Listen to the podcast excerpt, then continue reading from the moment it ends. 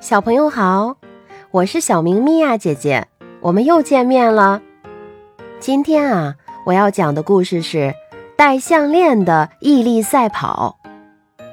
今天动物们要举行一次有趣的跑步比赛，他们请来了老牛做裁判。比赛前，老牛宣布比赛规则：动物们。必须带上由自己喜欢的食物做成的项链参加比赛，谁能够带着项链跑到终点，谁就获得胜利。小猴、公鸡、小狗和小猫都带上了各自喜欢的食物项链，精神抖擞地站在起跑线上，信心百倍地准备比赛。随着老牛的一声令响。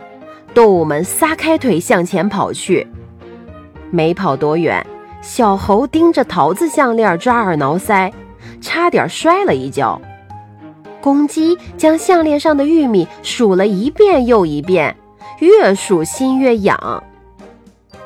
肉骨头项链被小狗的口水弄得湿漉漉的，香香的鱼干引得小猫不停的叫唤，这可怎么办呢？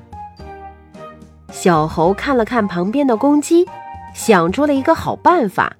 他急忙叫住公鸡，提出交换项链后继续跑。小狗实在忍不住了，就停下来吃起肉骨头项链了。小猫看见了他们，心里想：我不能像他们那样馋嘴，我一定要坚持到底，取得胜利。小狗吃完了肉骨头项链，很快就第一个冲到了终点。随后，小猴、小猫、公鸡都先后到达终点。小狗认为它是冠军，可是其他动物都不同意。最后，老牛裁判说：“今天我们进行的可不是普通的赛跑，而是毅力赛跑。”只有带着自己的项链跑到终点的，才能获得冠军。请大家检查一下项链。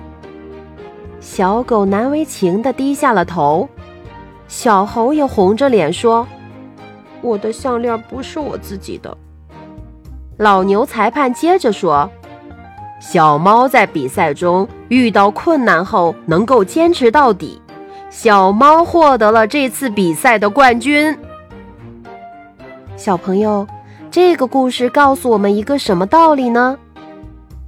在事情尚未完成的过程中，碰到困难不算什么，只要坚持到底，终将获得胜利。